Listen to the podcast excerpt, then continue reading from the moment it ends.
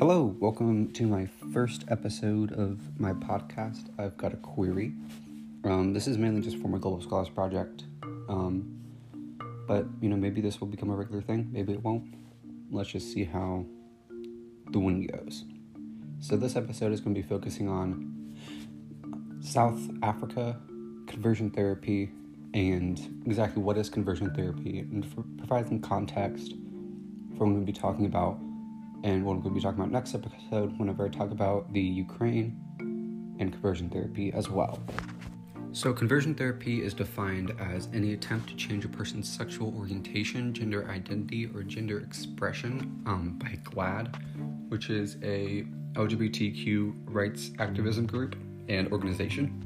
I mean, conversion therapy really only started getting kicked off in the 19th century whenever it was sort of seen as an a mental illness by the psychiatric community, and psychiatrists were starting to focus on homosexuality in order, in an attempt to quote unquote cure it.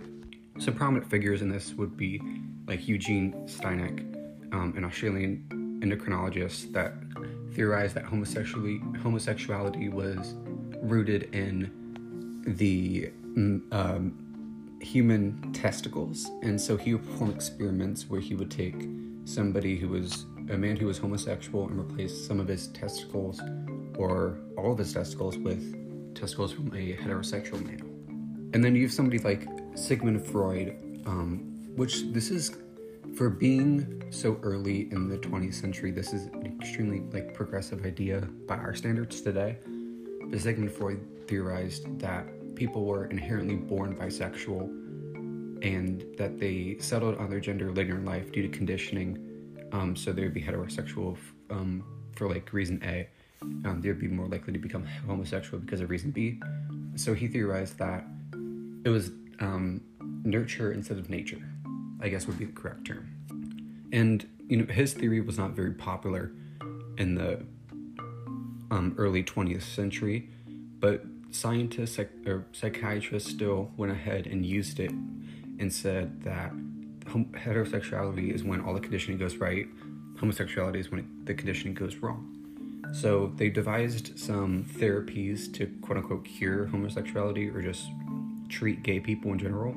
Um, one of the most popular ones was electroconvulsion therapy, where they would a- attach electrodes to your brain, usually, usually your brain, and they would send electronic pulses in order in an attempt to cure um, gay people. And this is actually still used today. It's just used to treat bipolar disorder and people who have extreme and severe depression. And another type of therapy was aversion therapy, which is much more aligned with what we would now consider torture.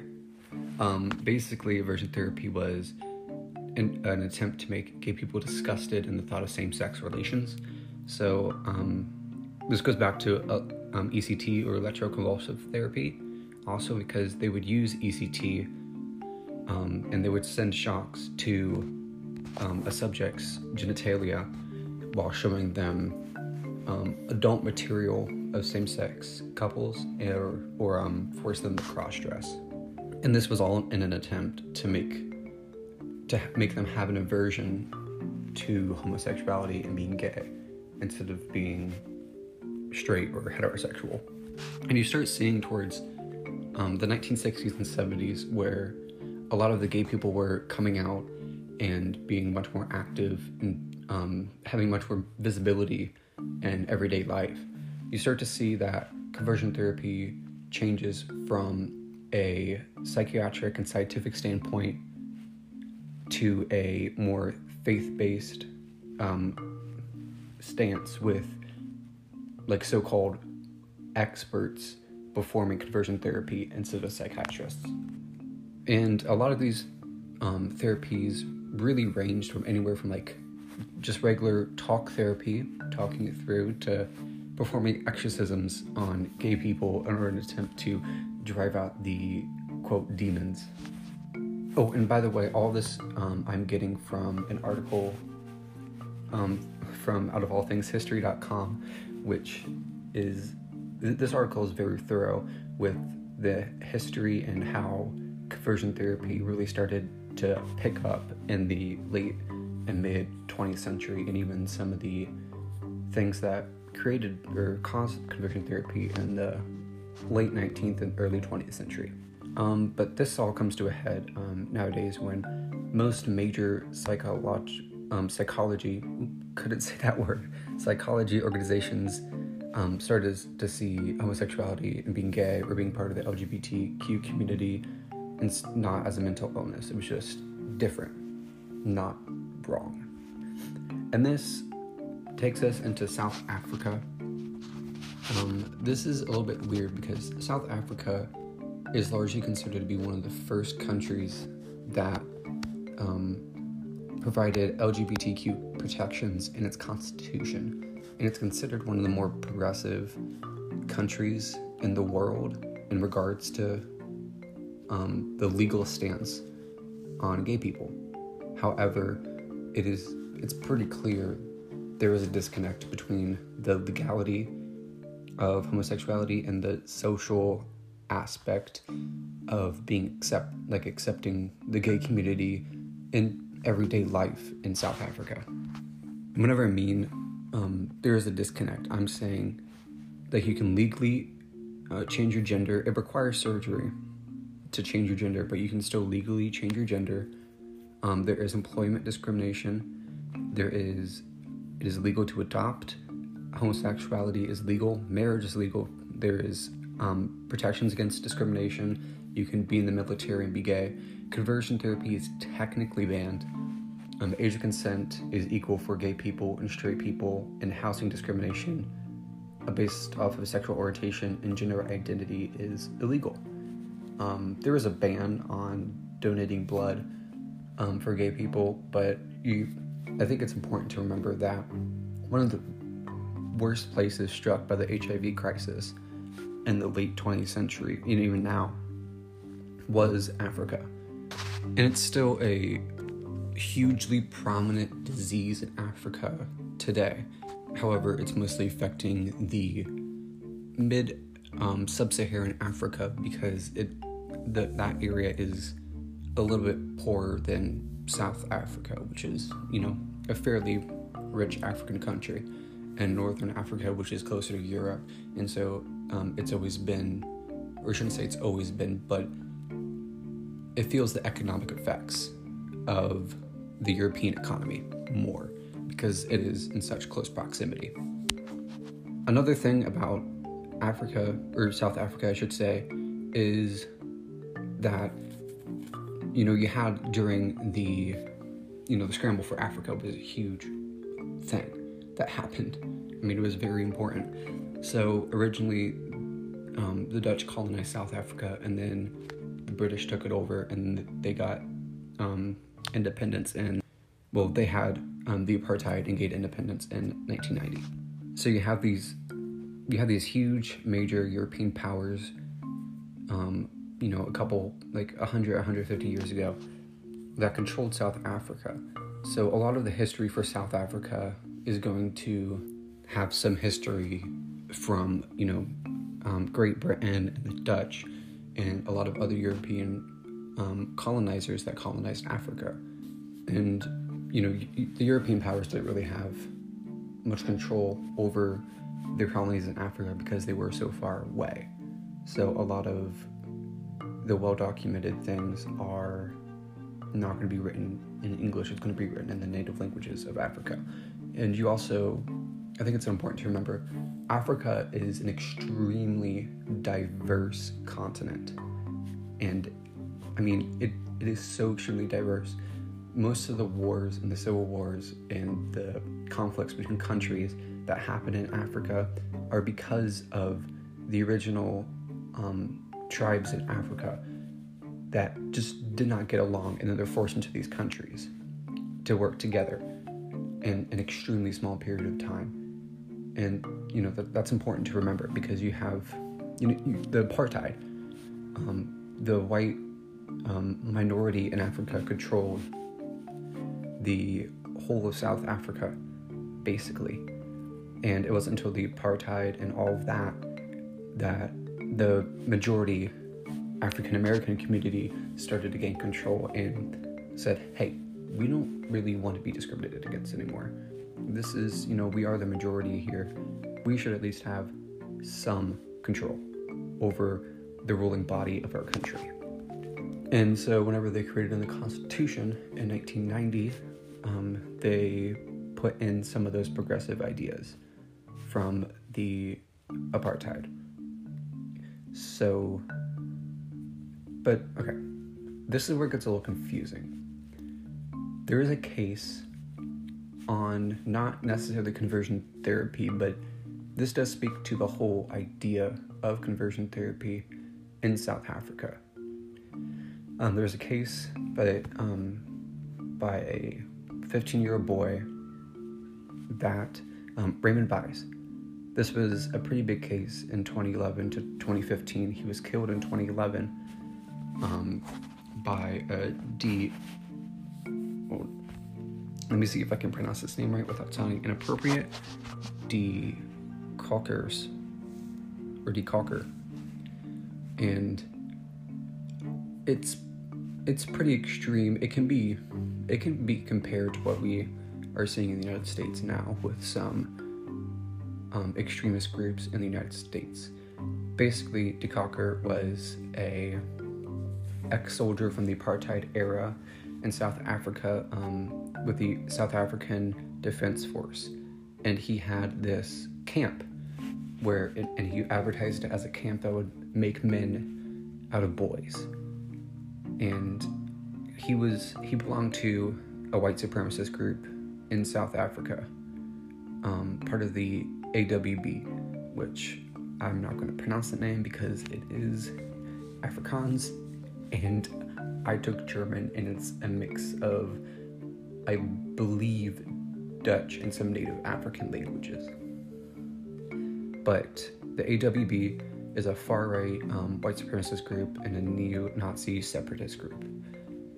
So, you know, from those few words, neo Nazi, separatist, white supremacist group, you can you can get a visual of what that group might stand for socially speaking you know you could compare it to groups like the kkk um, specifically the kkk's control in the 1980s because that's when they really were had most or a lot of their modern power.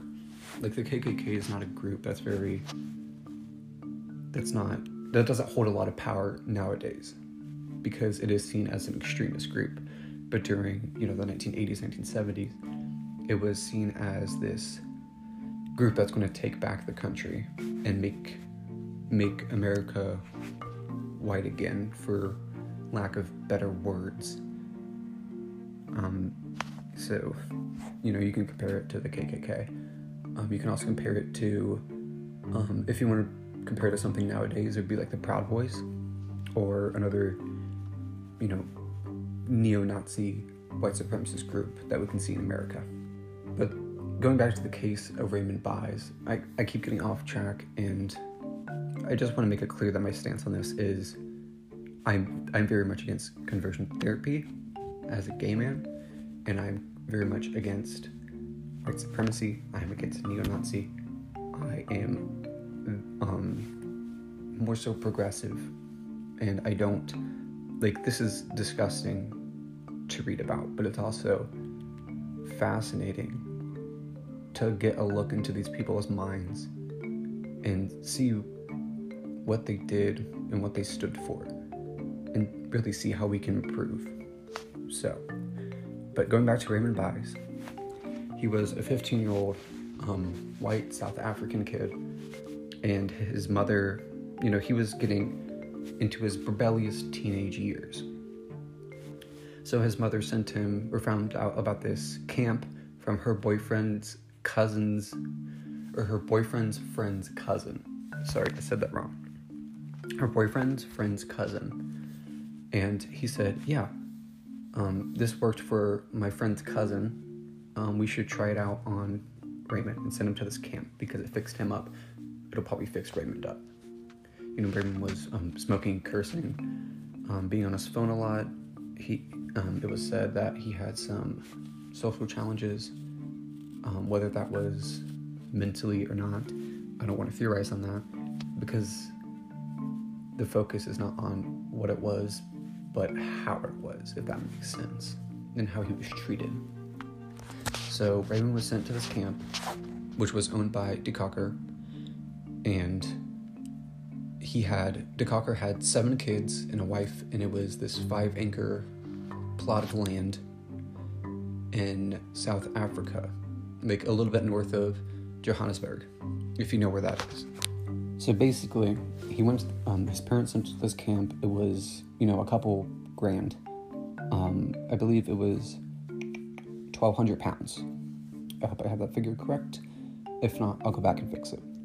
But twelve hundred pounds um, to send him to this camp, and the things that they did to him there were just horrible because okay so he was beaten he was tased he was forced to eat his own feces and then forced to eat his dry to eat dry soap afterwards. And on multiple occasions he tried um, killing himself. He even tried hanging himself and in order to prevent that he was chained up to a bed and would sleep at the side of De Koker's like um, successor, I should say.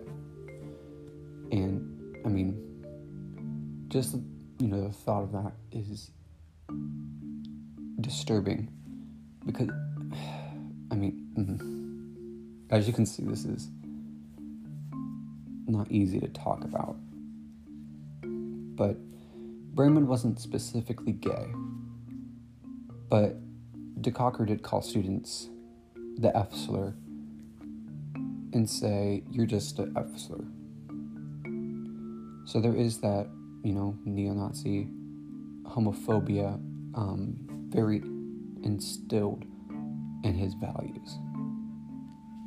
So while conversion therapy is banned in Africa, or South Africa, sorry, while it's banned in South Africa, it can be hidden behind a mask of a summer camp.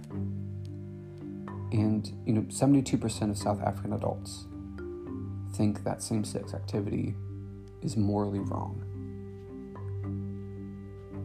And whenever you have that dis- disconnect between the government and the people, usually it's not like this usually the government is a little bit behind and the people are more progressive. But in this case, it's flipped.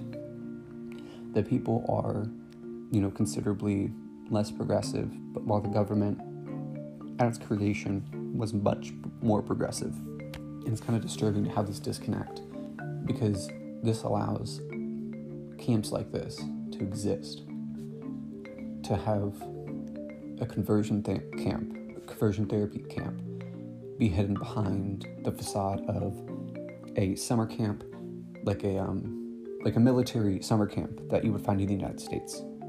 To have that hidden behind this, to have it hidden behind a ex-apartheid era soldier that was a white supremacist and neo-Nazi separatist, and wanted to take control and make the government body white and have the Caucasians and the whites being power. And it's extremely, it's just disturbing because whenever the person who conducted this investigation, um, this investigation on, believe it was, it was The Guardian and the theguardian.com. I'll have, um, I'll provide a link to all my sources somehow, um, whether that be after the video or not video after this episode or not. You know, have it on my website. I will have all the links cited. And so this way, if you want to look back and read all my sources, you can look back and read all my sources. Total, it's probably going to be 20 to 25 sources. Um, but I'll provide that. Um, I'll figure out a way to provide that. And so this way, if you want to look back, you can. But this disconnect, and, and this isn't even the first time. This was the second time because he had, um, De Koker had another camp where two other people were killed. Two other, a 25 year old and, forgive me, didn't state the, I don't believe it stated the age of the other person. And they were killed in the previous camp.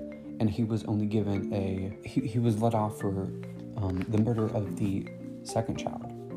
And he was only given a short sentence under the, under the first child that was killed, the 25 year old and he wasn't even he was allowed to be around his children.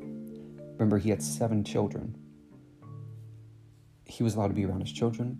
He wasn't he was allowed to be around other youth he was even allowed to you know keep his camp and keep it running in, in an attempt to convert children in a way not necessarily conversion therapy or gay conversion therapy but you know, make a man out of a boy.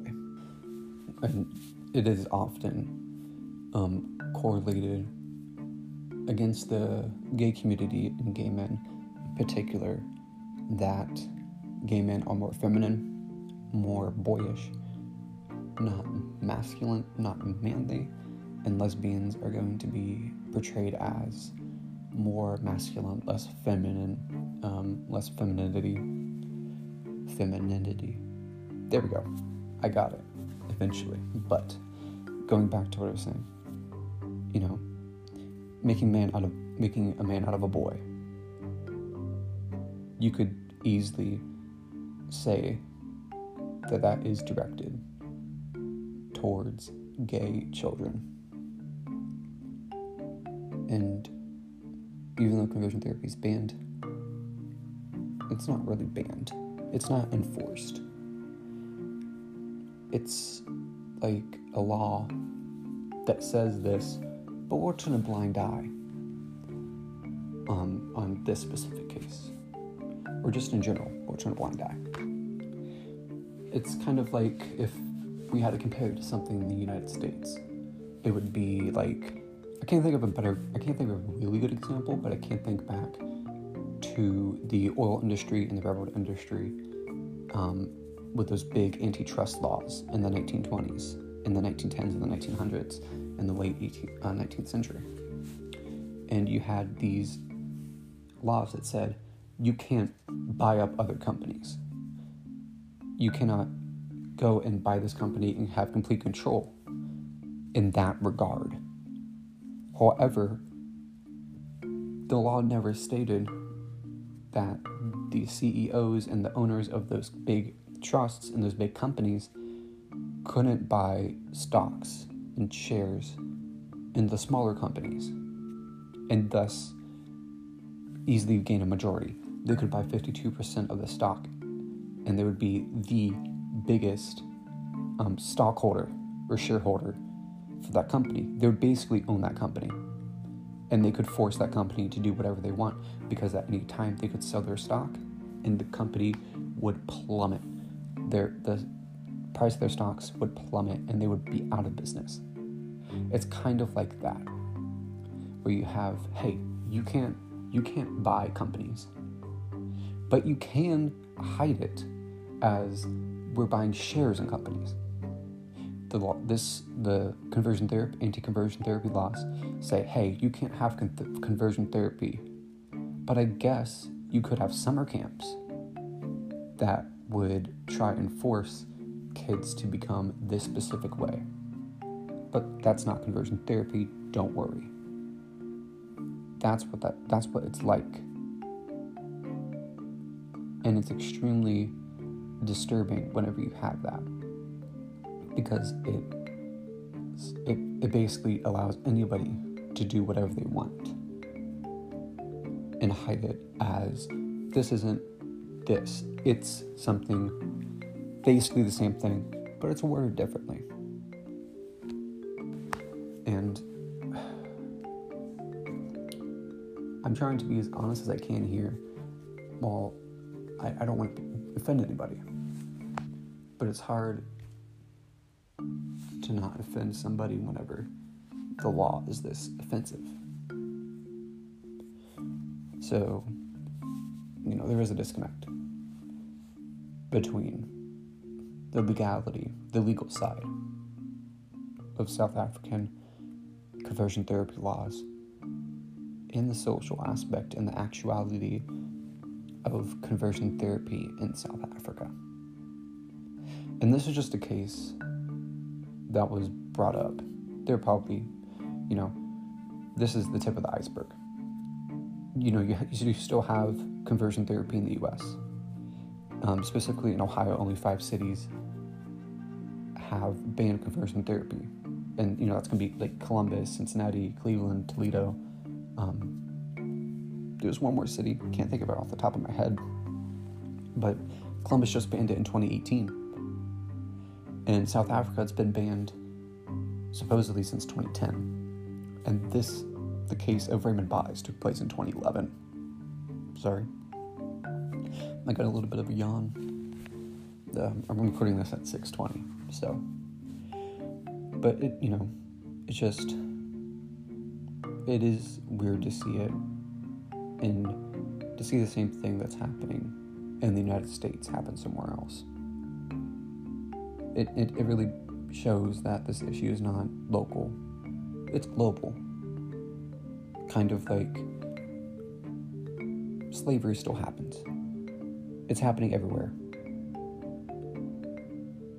We just, as the United States, we only knocked out the tip of the iceberg. And now we can, we're starting to see what's underneath the, the tip, what's beyond sea level, what's underneath sea level for the iceberg. And conversion therapy probably isn't something that's going to go away anytime soon. It's going to be something that we're going to have to keep fighting against.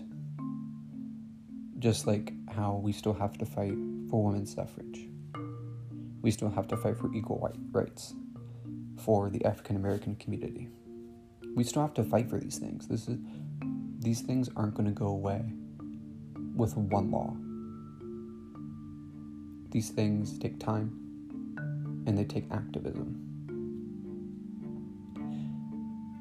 But to sum things up, South Africa is a fairly progressive country.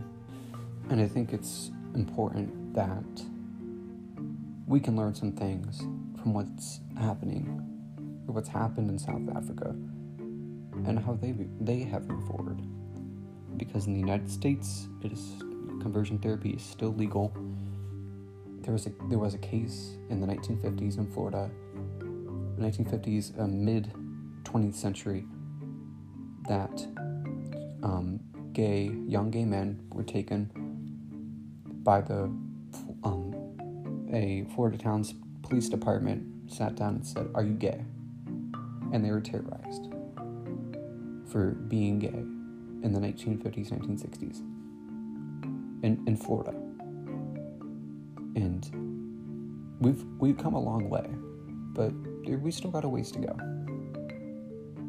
This is only the beginning of the end of discrimination. Or maybe it's just the end of the beginning. But so let's you know I know I already said in, in review and summary or just to sum things up. I've already said that. But you know, it is important to realize what is going on with the rest of the world. And how we need to reinforce our laws in order to better protect people. In the United States, we are extremely lucky because we have the, a separation of power. We have the U.S. Supreme Court, we have the executive branch, the judicial branch, and the legislative branch. So, the the enforcement of a law or how a law is read isn't determined by who writes the law. or who enforces the law. How a law is, how a law is judged is from the Supreme Court. So a lot of our progressive laws that we have can be traced back to the Supreme Court. The 2015 decision for gay marriage under the Obama administration was underneath the Supreme Court was underneath a Supreme Court ruling that validated or had that made um, gay marriage valid and allowed gay marriage to become legal. It was all because of this, the U.S. Supreme Court. So, I think just important to realize what's going on in the world. And I think that's going to be end of today's episode. I only wanted to make this 20 minutes. Turns out it's been about 30. So this is going to be a little bit shorter than episode 2. In total, it's going to be an hour. Um, I hope I didn't make anybody uncomfortable during this. And I just want you to know that this I wasn't approaching this from a personal stance. I was I was trying to approach it from from a moral stance. I hope you guys have a good day. I hope you tune in for episode two. Um, I am recording this after episode two, so I hope I provided some context for episode two and Ukraine and conversion therapy. I hope you all have an amazing day, night. Maybe you're watching this at 2 a.m. Who knows? But I hope you have a good night or a good day. See ya.